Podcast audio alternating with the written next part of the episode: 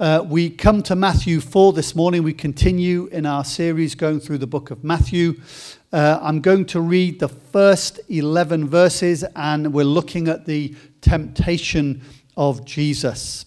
I'm reading from the NLT, so your version may say things slightly differently. Then Jesus was led by the Spirit into the wilderness to be tempted there by the devil. For 40 days and 40 nights he fasted and became very hungry.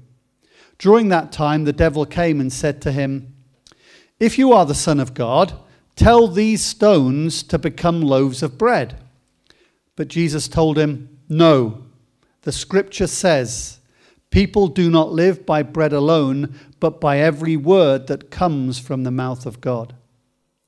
Then the devil took him to the holy city, Jerusalem to the highest point of the temple and said, If you're the Son of God, jump, jump off, for the scripture says, He will order His angels to protect you, and they will hold you up with their hands so you won't even hurt your foot on a stone.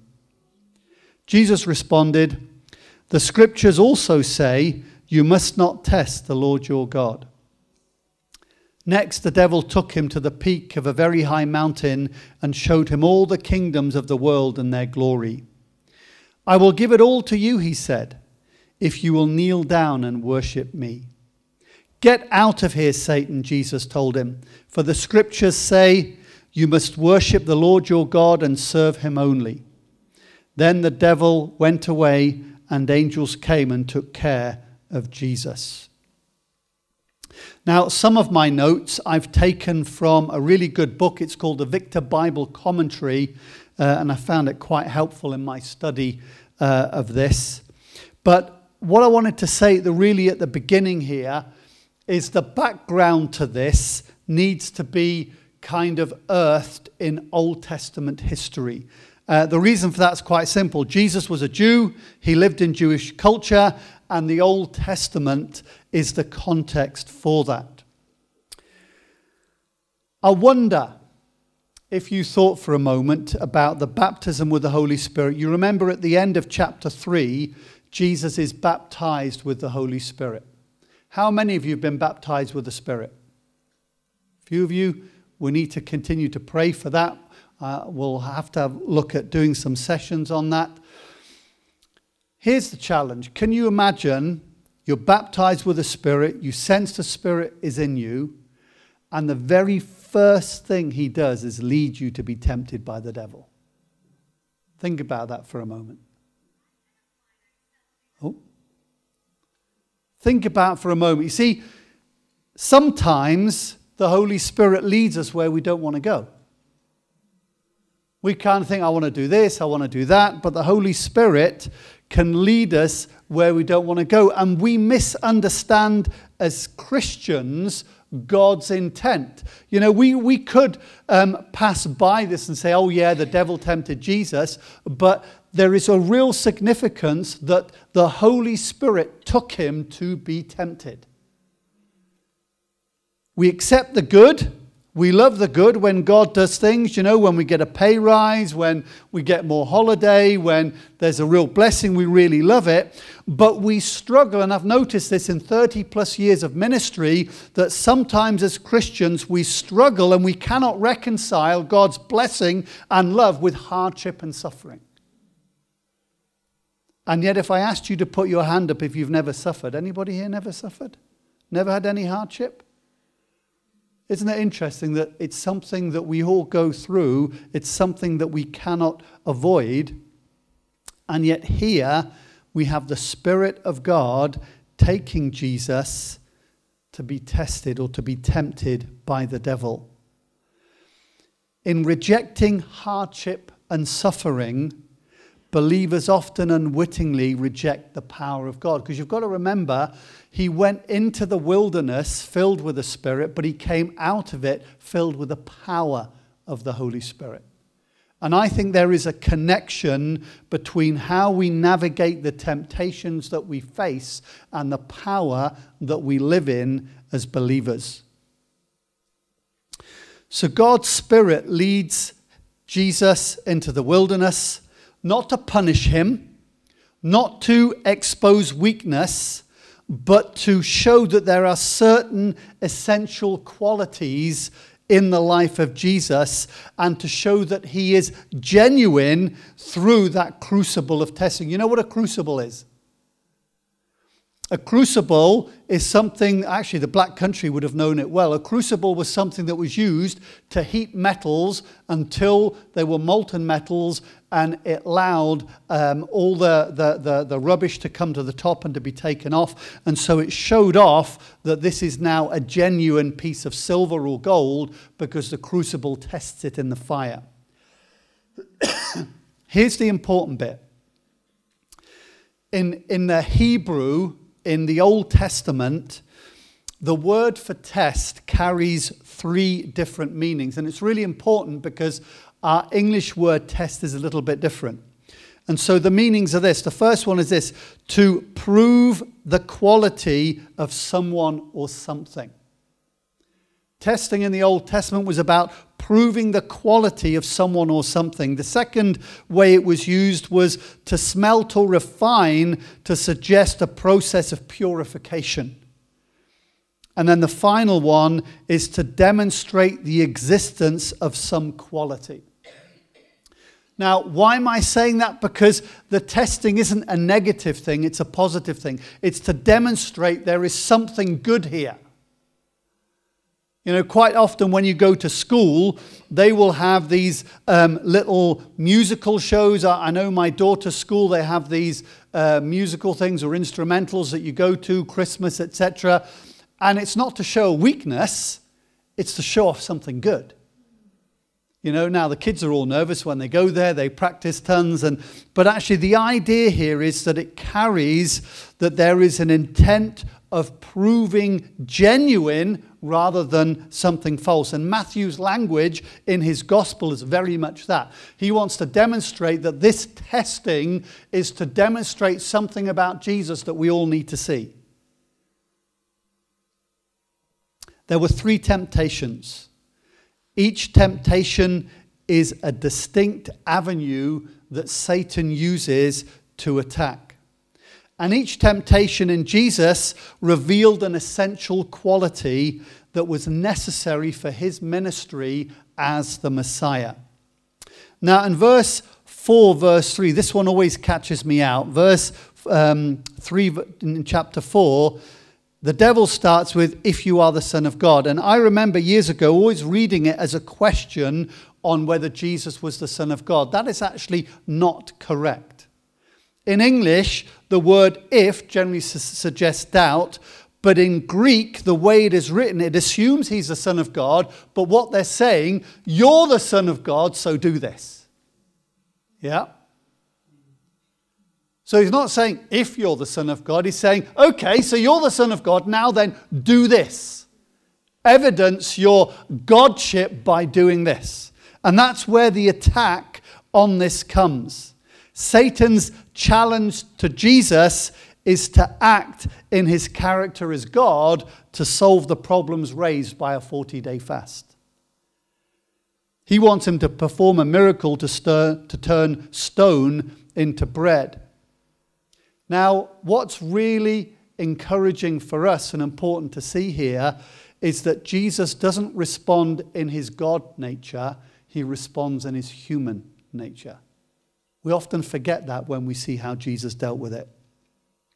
How does he do it? He quotes the first passage when he's tempted. He says, Man does not live by bread alone. Jesus saying, Yeah, I'm God, and you're goading me to use my God powers to do something, but I'm going to act in my humanity and tell you that man does not live by bread alone. Jesus announced his intention to Satan's challenges, and he says, I'm going to deal with this in my human nature, and I'm not going to appeal to my godly nature, which you are goading me into trying to do. Jesus responds to each test by appealing to Scripture. Let me tell you, when you are tempted, when you are going through challenges, the Word of God is your friend. And not only is it your friend, it is your power. I mean, think about it. Satan had to flee in the end because God's word was spoken and he could not refute it. But remember as well that the devil used scripture in a wrong way. In each instance, the quote is from Deuteronomy, and what Jesus does is he draws a principle that he chooses to act on from each scripture.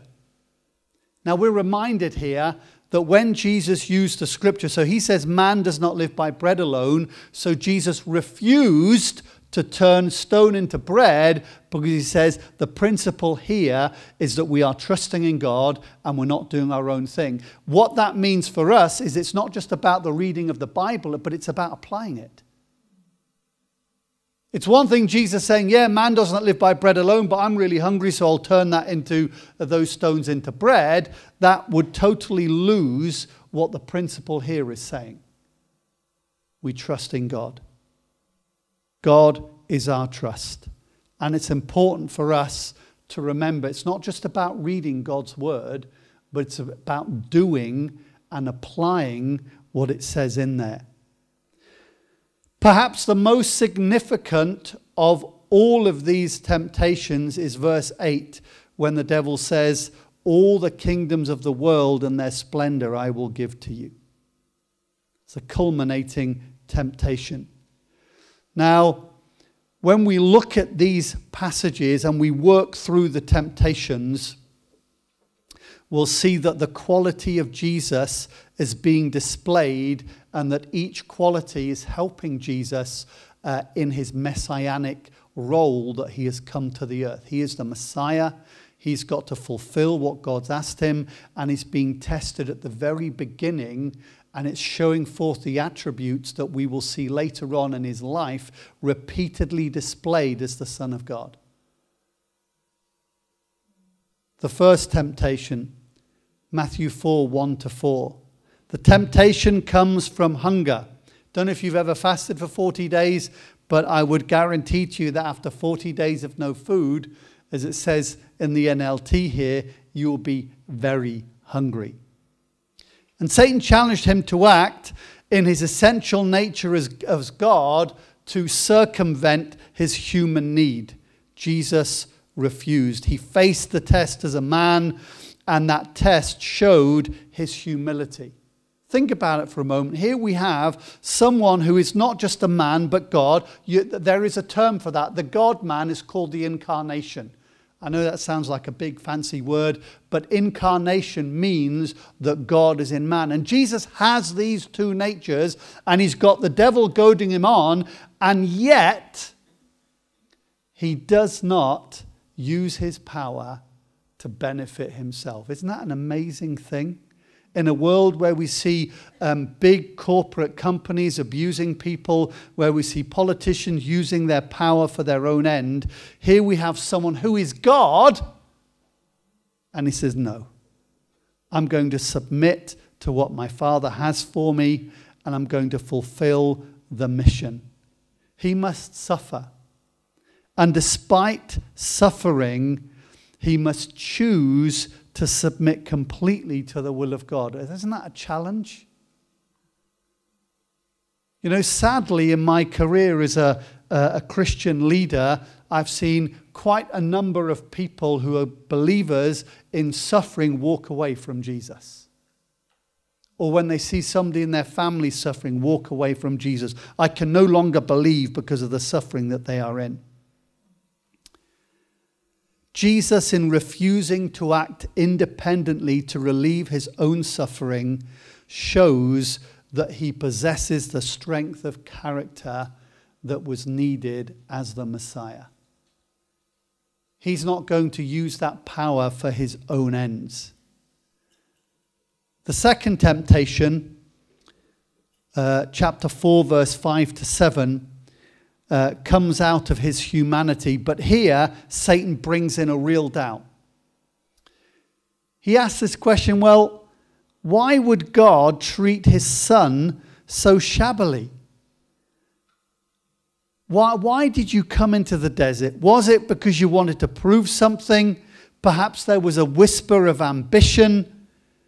And so Satan says, Well, you can test whether God is really with you. There's a little test you can do. All you have to do is go to the highest place on the temple and jump off, and God will save you. You know, have you do you see that kind of a test? You know, we do it sometimes.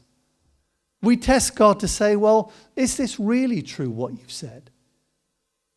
And we kind of say, Well, Lord, if it's true, then I want you to do such and such. That's exactly what the devil is saying to Jesus. This is what you need to do. And, and it will expel all doubt that you are the Messiah, that you are the Son of God. His angels will come, they will catch you, they will take a hold of you.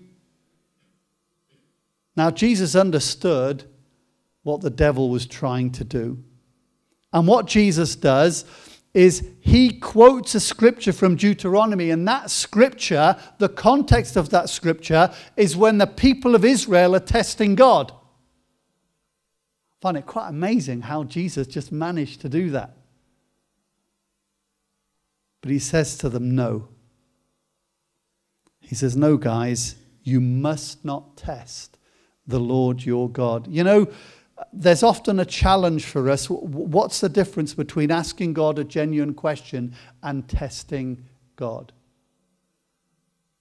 One of the examples that I think that I see in the New Testament would be um, uh, Zechariah.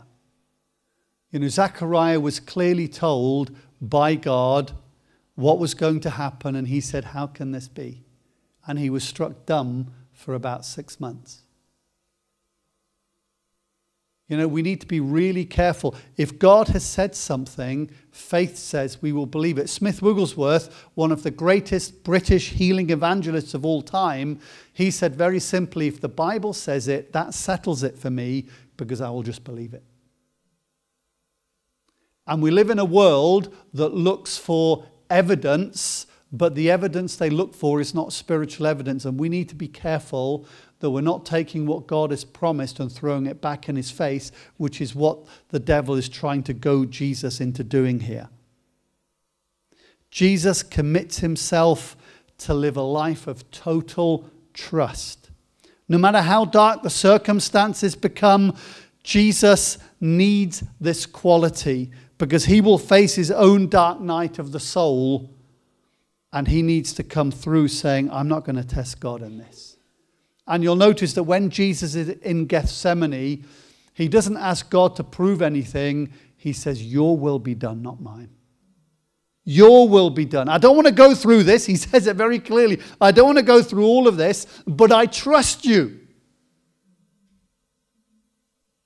You know, we've had people in this church who have trusted God through cancer.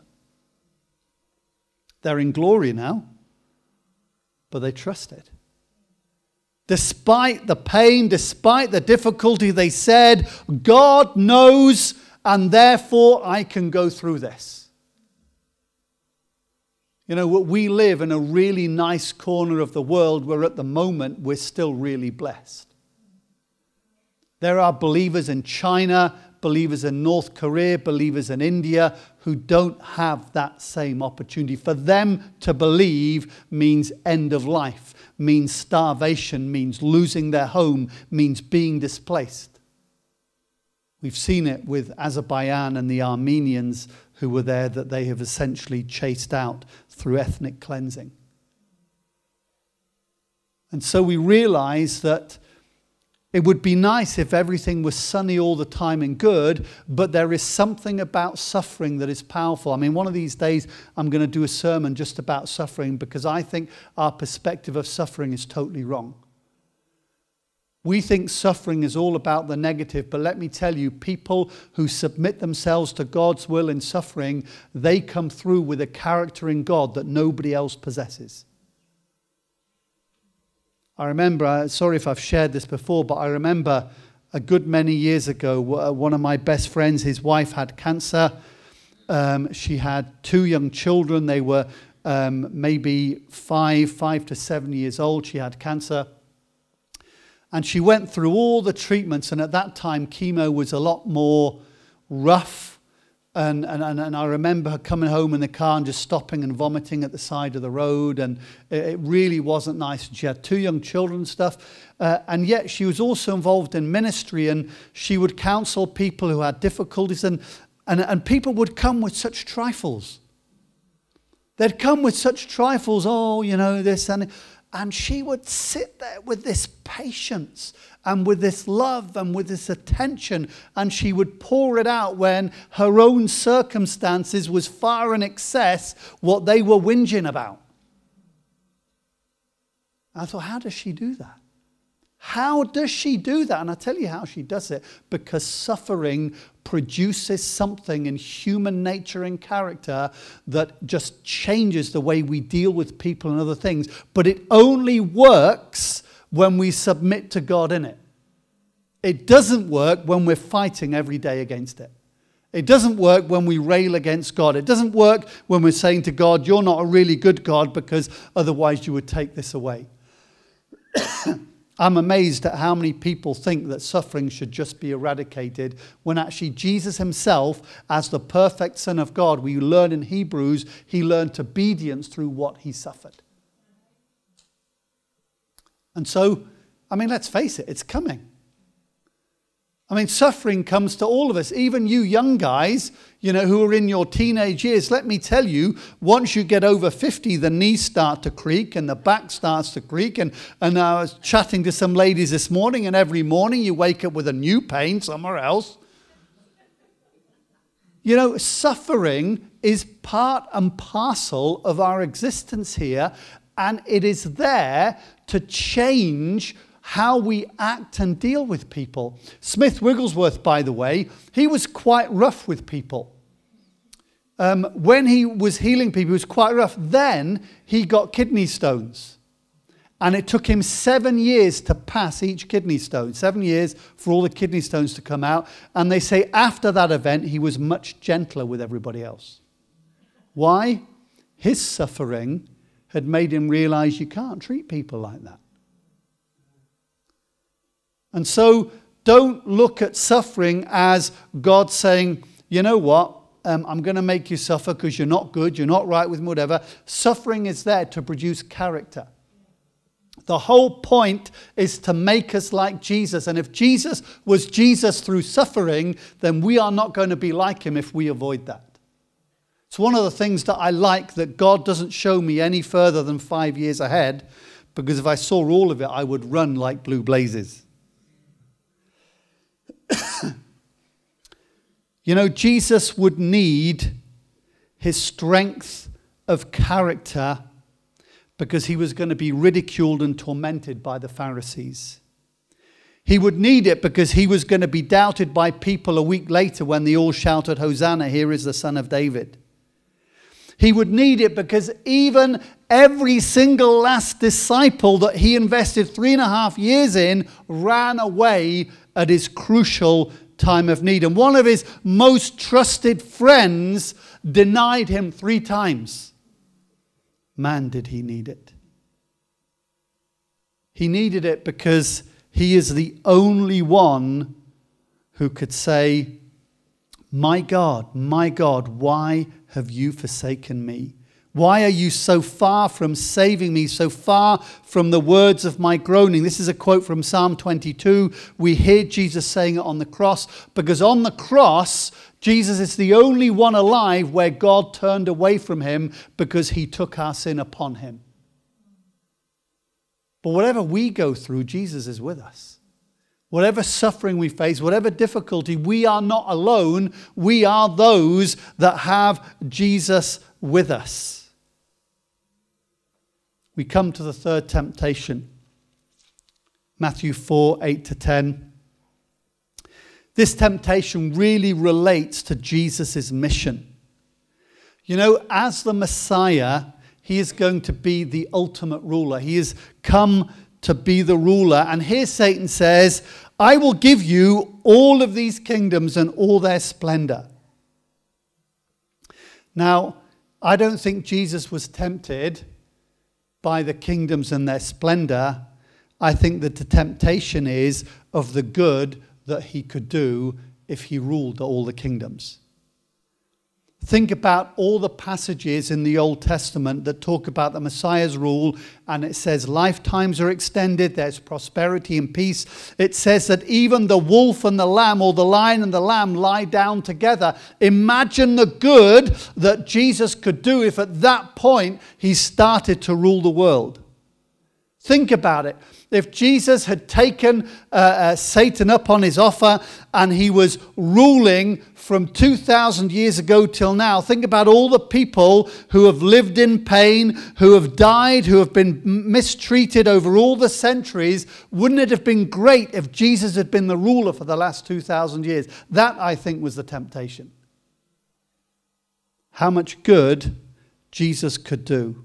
And all of this, according to Satan, without the cross. Humanity would be blessed, and the Savior would achieve his destiny without pain. So, why not accept Satan's offer? Really simple. God's purpose could only be served if the path led to the cross. For without the cross, without the suffering, there is no glory. Redemption must come before renewal. However good Satan may have thought his offer was, Jesus the Messiah was fully committed to do the will of God. And in that, God's will alone. And so here Jesus went through three temptations, and each temptation demonstrated that he had everything that it takes to be the Messiah, to be the King. You know, God will test us before He releases us in some ministry or some area. He will test us. The scripture says that if we're faithful in the little things, then God will give us bigger things. But if we're not faithful in the little things, you know, I remember when I was a teenager, when I was in church, this was in Coventry, uh, spent a lot of time growing up in Coventry. My first job in the church was um, putting out the chairs, handing out the books, and cleaning the toilets. You've got to be faithful in the little things.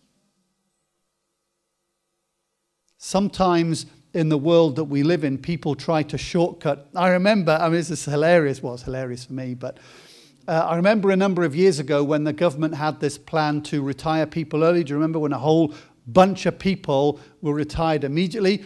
A year later, they undid that because they realized that the people they retired had all the experience that these other folks didn't have. You can't shortcut it.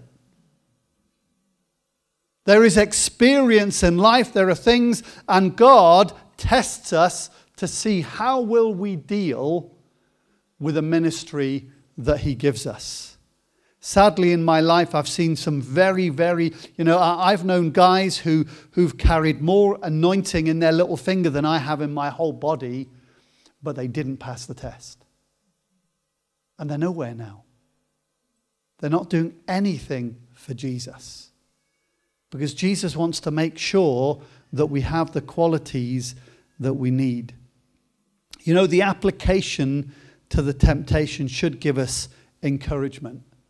Jesus did not overcome the temptation because he was God. He dealt with it as a human being, relying on the Holy Spirit and trusting in his Father. And if that is how Jesus did it, that's how we can do it. It means that we can overcome temptation, we can overcome difficulty because we are filled with the Spirit of God and because we trust that God's plans are there for our good and ultimately His good. Like Jesus, we can choose to live by the principles established in God's Word.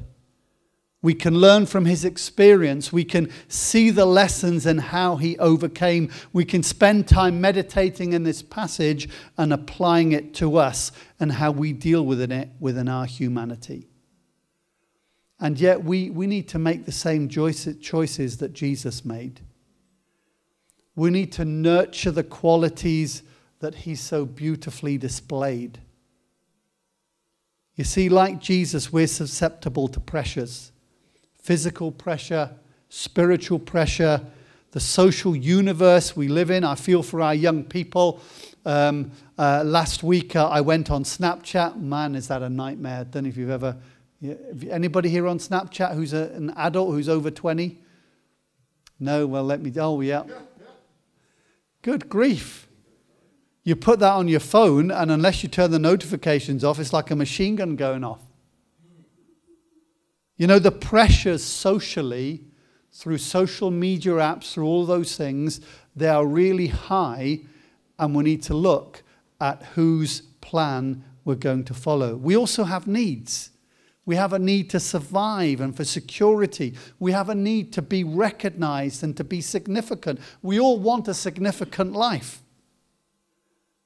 And even though these needs are strong, we need to say that we're going to trust in Jesus. And we need to recognize that every time we hit these things, that it's a temptation. It's a temptation. It's come to test us. And, and where it is really hard is where that temptation is something we really want. You know, there are things in life that we come across and say, oh, I really want this. And the temptation is really, really powerful. And yet, here Jesus was able to say, I don't care how powerful the temptation. I don't care how desirable this temptation is. If it is not part of my Father's plan, I want nothing to do with it. Now, I say that from two sides. Let me tell you, uh, James wrote that many people, in an effort to get rich, have pierced themselves with many griefs. And there is a principle there that sometimes we try to grab a hold of temptations and we don't realize that what we are unleashing in our lives is just more pain and more difficulty. I've seen that in people who've married the wrong person. I've seen that for people who've made a wrong decision in terms of where they live or the job they do. Why? Because they so wanted it and when they got it, it wasn't what they thought. That isn't that temptation? How many of you have ever you've thought, oh, wow, this product looks really good, and, and you see it and everything, you buy it, you get home and you think, oh. Buyer's remorse, they call it. And you know, temptation is filled with buyer's remorse. That we thought this thing was good, but it's not good. We thought it would bring happiness, but it doesn't. Because the reality is, it's all founded and grounded in Jesus. And so I want to encourage you this morning no matter how difficult life becomes, no matter how challenging things come that you face, no matter how great the temptation, never ever walk off the path of following Jesus. It will only lead to pain. And if we trust in Jesus, He will give us the strength to get through it.